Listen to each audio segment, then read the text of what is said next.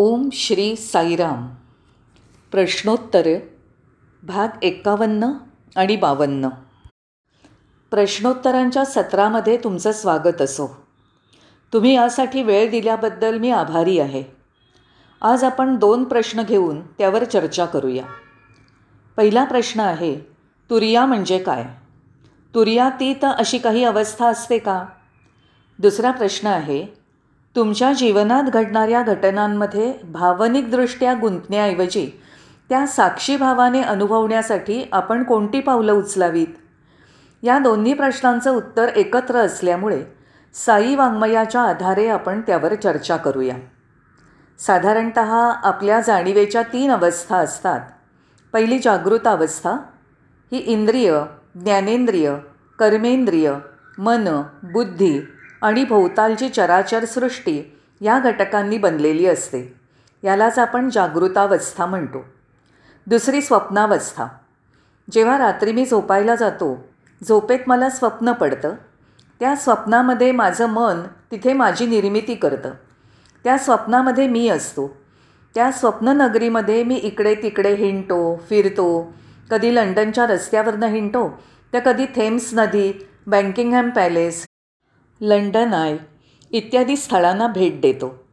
ही सर्व स्वप्न म्हणजे मनाची निर्मिती आहे.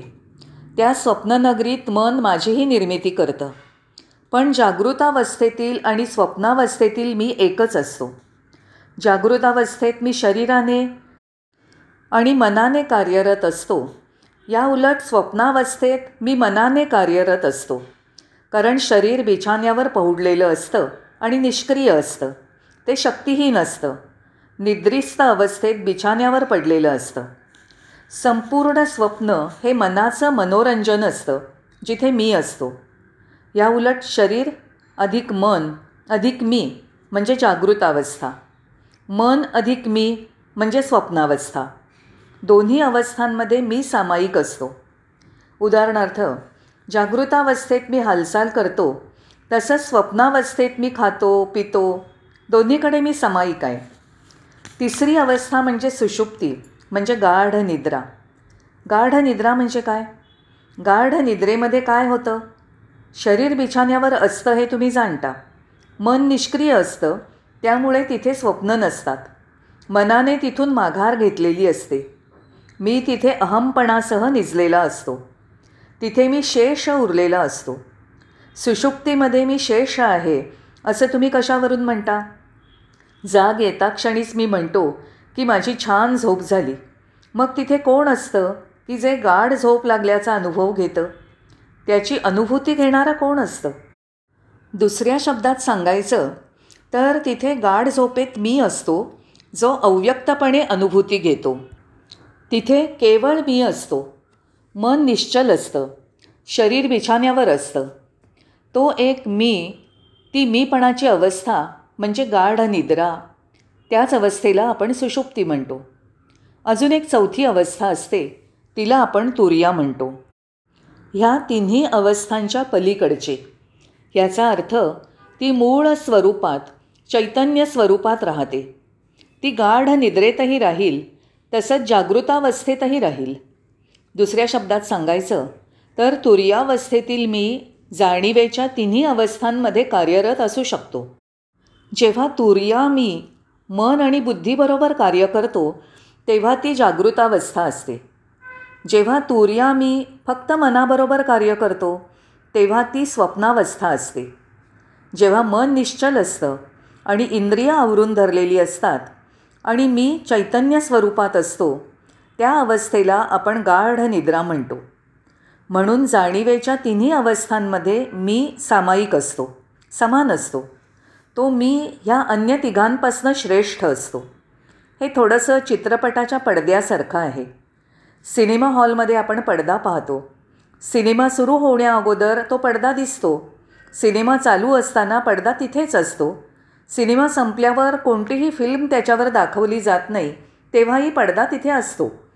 याचा अर्थ सिनेमा सुरू होताना सिनेमा चालू असताना आणि सिनेमा संपल्यावर तिन्ही वेळेला पडदा तोच असतो समान असतो. त्याचप्रमाणे आपण ज्याला तुर्या म्हणतो तो हा पडदा आहे ज्याच्यावर जाणीवेच्या तीन अवस्था आहेत. पहिली जागृत अवस्था दुसरी स्वप्नावस्था आणि तिसरी गाढ निद्रा म्हणजे सुषुप्ती. तथापि जी साक्षी बनून राहते ती अंतिम अवस्था म्हणजे तूर्या. असं मानलं जातं. की जाणीवेच्या तिन्ही अवस्थांमध्ये हिची भूमिका असते आणि तरीही ती त्यांच्यापासून स्वतंत्र असते. कोणत्याही प्रकारे प्रभावित होत नाही आणि प्रतिसादही देत नाही. ती त्या पडद्यासारखी असते. जेव्हा तुम्ही त्या पडद्यावर एखादी फिल्म दाखवता त्यामध्ये अभिनेत्याच्या डोळ्यातनं अश्रू वाहतात तेव्हा तो पडदा अश्रू ढाळत नाही किंवा एखाद्या फिल्ममध्ये भूकंप होतो तेव्हा तो पडदा प्रतिसाद देत नाही तो फक्त साक्षी असतो. तसाच मी साक्षी असतो. तो कोणताही प्रतिसाद देत नाही. जागृत स्वप्न आणि सुषुप्ती ह्या जाणीवेच्या तिन्ही अवस्थांशी त्याचा काहीही संबंध नसतो. त्याला स्तुर्या म्हणतात. एक उदाहरण द्यायचं झालं तर ए टी रामाराव हे दक्षिण भारतातील एक प्रसिद्ध अभिनेते होते. ते मुख्यमंत्रीही होते. सिनेमात दुर्योधन कर्ण आणि कृष्ण अशा तीन भूमिका केल्या होत्या. त्यांनी या तिन्ही भूमिका केल्या तरी या तिन्हीपासनं ते वेगळे होते. दुर्योधनाची भूमिका करताना ते दुर्योधन होते. कर्णाची भूमिका करताना कर्ण होते. कर्ण दुर्योधन किंवा कृष्ण ज्याची भूमिका करायची ते ते बनून जात आणि स्वतःला पूर्णत वेगळं ठेवून. मला वाटतं की मी हे स्पष्ट केलेलं आहे. त्याच्यासारखा स्तुर्या मी वेगळा असतो. ह्या तिन्ही अवस्था वा स्तर मीने केलेल्या तीन वेगवेगळ्या भूमिका आहेत. म्हणून हा मी तुर्या साक्षी आहे. तीन भूमिका ह्या तीन भूमिका काय आहेत? जागृतावस्था स्वप्नावस्था गाढ निद्रा म्हणजे सुषुप्ती जाणीवेच्या तीन अवस्था आणि या तिन्हीमध्ये तुर्या असते पण या तिन्हींच्या पलीकडे असते. अशी ही तुर्या. म्हणून या तिन्हीच्या पलीकडे असणारी ती तुर्या. सिनेमाच्या पडद्यासारखी साक्षी आणि जाणीवेच्या तिन्ही अवस्थांपासनं अबाधित अस्पर्श असते. तसंच ती निर्मळ निष्कलंक असते. ती निर्मळच राहते. त्यालाच आपण साक्षी म्हणतो. आता प्रश्न असा आहे की तुम्ही साक्षी आहात हे कसं समजायचं? ह्या जगात घडणाऱ्या घटनांमध्ये भावनिकदृष्ट्या वाहवत न जाता साक्षीभावात कसं राहायचं? या जगामध्ये अनेक गोष्टी घडत असतात आणि स्वाभाविकपणे आपण त्याला प्रतिसाद देतो. ह्या घडामोडींनी प्रभावित न होता कोणताही प्रतिसाद न देता मी साक्षी आहे हे मला कसं समजेल? हा प्रश्न आहे. हा खरा प्रश्न आहे. त्याचं उत्तर असं आहे त्याचा एकच मार्ग आहे आत्मविचारणा.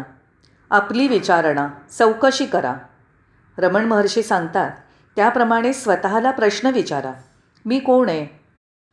जेव्हा तुम्ही स्वतःला हा प्रश्न विचाराल तेव्हा तुम्हाला समजेल की तुम्ही देह मन बुद्धी नाही. तुम्ही त्याच्या पलीकडे आहात.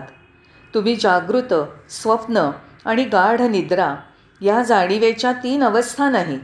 तुम्ही त्याच्याही काहीतरी पलीकडे आहात म्हणजे स्तुर्या तुम्ही जाणीवेच्या तीन अवस्थांपलीकडे आहात ते पहा. म्हणून ह्या तीन अवस्थांच्या पलीकडे जे आहे त्याला आपण साक्षी म्हणतो. जे ह्या तीन गोष्टींनी प्रभावित होत नाही. आत्मविचारणा केल्यावर आपल्याला याचा बोध होईल. इथे बाबांनी अजून एक उदाहरण दिलं आहे मी अगोदर स्वतःला एक बालक म्हणतो. मी थोडा मोठा होतो मग मी तरुण होतो आणि म्हणतो की मी तरुण आहे. मग वृद्धावस्थेत मी स्वतःला वृद्ध म्हणतो. माझ्या बालपणात तारुण्यात वार्धक्यात हा मी सामायिक असतो. एकच असतो. फक्त अवस्था वेगवेगळ्या असतात. त्याचप्रमाणे बाल्यावस्था तारुण्य आणि प्रौढावस्था या जीवनाच्या वेगवेगळ्या अवस्था आहेत. त्या येतात आणि जातात. पण मी मात्र सर्व अवस्थांमध्ये एकच असतो. हा सर्व अवस्थांमध्ये असणारा साक्षी म्हणजेच मी होय. एकदा तुम्हाला समजलं की मी साक्षी आहे की मग ह्यातील कोणत्याही अवस्थेने तुम्ही प्रभावित होत नाही. जाणीवेच्या तीन अवस्थांनीही तुम्ही प्रभावित होत नाही. तसंच बाल्यावस्था तारुण्य आणि वार्धक्य या जीवनाच्या वेगवेगळ्या अवस्थांनी तुम्ही प्रभावित होत नाही. केवळ आत्मविचारणा करून आपल्याला याचा बोध होतो. भगवान बाबा हेच सांगतात. यावरून आपल्याला हे स्पष्ट समजलं पाहिजे की या वेगवेगळ्या अवस्था मीच अनुभवल्या आहेत. तो मीच आहे जो या सर्व अवस्था अनुभवतोय. आणि ह्या मीवर जगातल्या या घडामोडींचा खरोखरच काहीही परिणाम होत नाही हे समजलं पाहिजे जाणलं पाहिजे हे अनुभवलं पाहिजे आणि ह्याचा शोध घेतला पाहिजे ज्याला आपण आध्यात्मिक शोध म्हणतो. जीवनामध्ये हा एकमेव मार्ग आहे. मला दुसरा प्रश्न विचारण्यात आला आहे की तुर्यातीत तुर्येच्या पलीकडे काही आहे का? ते केवळ हेच आहे. व्यक्तिशः कदाचित मला वाटेल मी साक्षी आहे आत्मा आहे किंवा चैतन्य आहे. पण वैश्विकदृष्ट्या मी दिव्य आहे. परमात्मा आहे परमचैतन्य आहे. परमात्मा परमचैतन्य ही सामुदायिक संज्ञा आहे. परमचैतन्य ही सामुदायिक संज्ञा आणि चैतन्य तुर्या ही व्यक्तिगत संज्ञा आहे.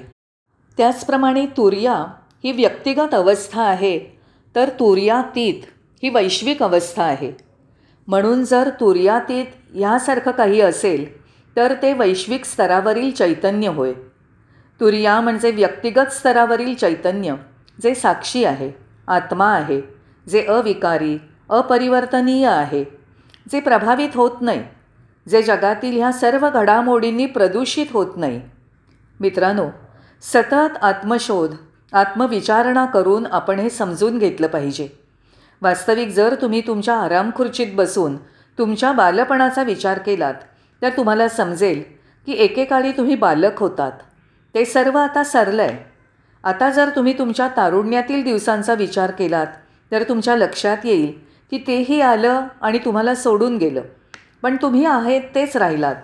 तुम्ही पूर्वी होतात आत्ताही आहात आणि भविष्यकाळातही असाल. ते तुम्ही म्हणजे साक्षी आत्मा किंवा चैतन्य असं आपण म्हणू शकतो. सरते शेवटी मित्रांनो खरा मी कोण आहे काय आहे ह्याचा शोध घेण्यातच संपूर्ण अध्यात्म सामावलेलं आहे. हे जाणून घेतलं पाहिजे. तेही केवळ आध्यात्मिक मार्गाद्वारे. आत्मविचारणेच्या मार्गाद्वारेच ते शक्य आहे. आत्मा म्हणजे परमात्मा वैश्विक चैतन्य दिव्यत्व. व्यक्तिशः ते साक्षी आहे. ते आत्मा आहे जीवात्मा आहे. जेव्हा केव्हा प्रसंग उद्भवेल तेव्हा भविष्यात ह्याच्या आधारे आपण विचार करू.